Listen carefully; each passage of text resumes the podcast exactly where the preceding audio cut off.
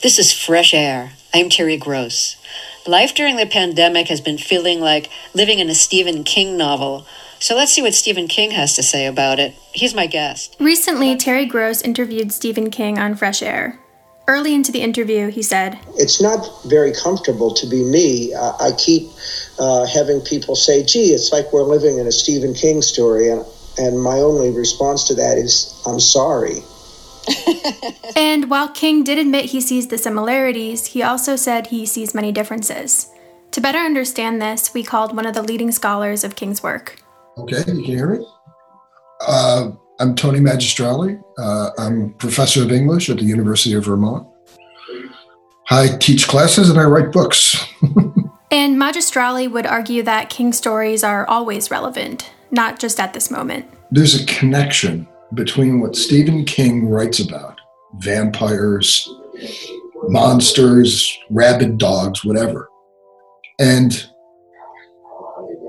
some of the things that are most disconcerting about life in America in the 21st century, in the 20th and 21st century. Um, I think that what Stephen King is about is about is looking at our world and translating it into a very obvious Gothic world but still shading our world into that one. You know, what I'm trying to say here, I think, is that it's not just the monsters that are interesting in Stephen King's world, although, you know, some of them are. But Stephen King has written several books that seem to relate to our current moment more specifically. Well, uh, the first one that comes to mind immediately is The Stand. Stephen King's The Stand about a superflu. A deadly virus released by a government mistake. It's a it's a pretty grim book in a lot of respects. It's about um, watching the end of the world take place. As the plague sweeps out of control, a nation erupts, society crumbles. The end is here. It's an indictment. It's an indictment of the military. It's an indictment of science. It's a Faustian murder. They shouldn't have been fooling around with this stuff from the get go. Um, and I think it's uh, it, it, speaks to King's um, prescient vision of what perhaps was coming. His awareness that this could spread quickly and that there were people in charge of these microbes that probably were not the people that should have been in charge of them. A frantic military willing to stop at nothing to cover up the terrible truth.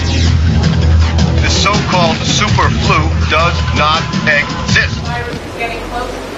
No, I'm not concerned at all. No, no, no. We've done a great job. You know, King understands that what he was doing in the creation of this novel and in the creation of the super flu um, was something that has been probably close to happening now for a while. I, I just think he saw it back in the 70s. Here's King on Fresh Air again. Here's the thing about COVID 19 something like this was going to happen. Uh, it was inevitable that this would happen. Uh, when I wrote The Stand, I think it was in 1978. And, and here's King making a joke while speaking to the University of Dayton in 1982.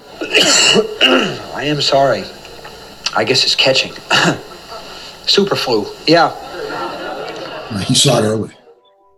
Uh, but he, you know, he understands that um, what he was doing in the creation of this novel and in the creation of the super flu um, was something that has been probably close to happening now for a while. Speculative fiction is all about warnings. Uh, if you read it as as I do, as realistic fiction, speculative fiction is a warning. Uh, and you don't pay attention to the signs at your own peril. Not only does the fiction sound early alarms, it presents a narrative to explain what has happened and what happens next. We still think that it's okay for our government to engage in these things. Just like, you know, to a lesser degree, that meat market in Wuhan, which is a breeding ground for cross species interaction um, this is where all this started by people not paying attention to barriers, not paying attention to borders. You shouldn't have bats in the same meat market in, in a cage next door to dogs and snakes.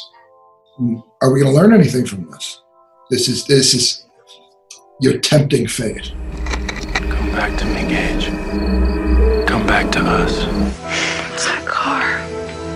It's that car. I swear it's the car. Not only can you see the future, I can change it. I concentrate hard enough, I can move things. Something in the mist! Here's Johnny! It's time to make your stand. They're warnings. They're warnings. They're flags. And interesting that I use that word because flag is the evil character in the stand, kind of a supernatural demon figure.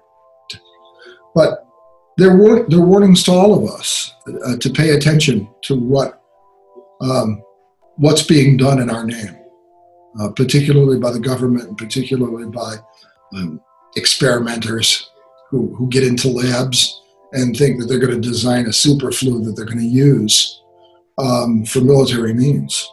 You're heading into territory where the barrier was not meant to be crossed. And yet we still persist in doing that. We still think that it's we still think that it's okay for our government to engage in these things. And part of what makes King's work so powerful, especially at a time like this, are his characters. One of the things that Stephen King does very well is um, he he takes ordinary people in ordinary situations, like the one we're in right now, in order to test his characters, who are very ordinary characters all the time. And they're forced to perform in extraordinary ways. Because at his heart, Stephen King is a sentimentalist. He wants humanity to live.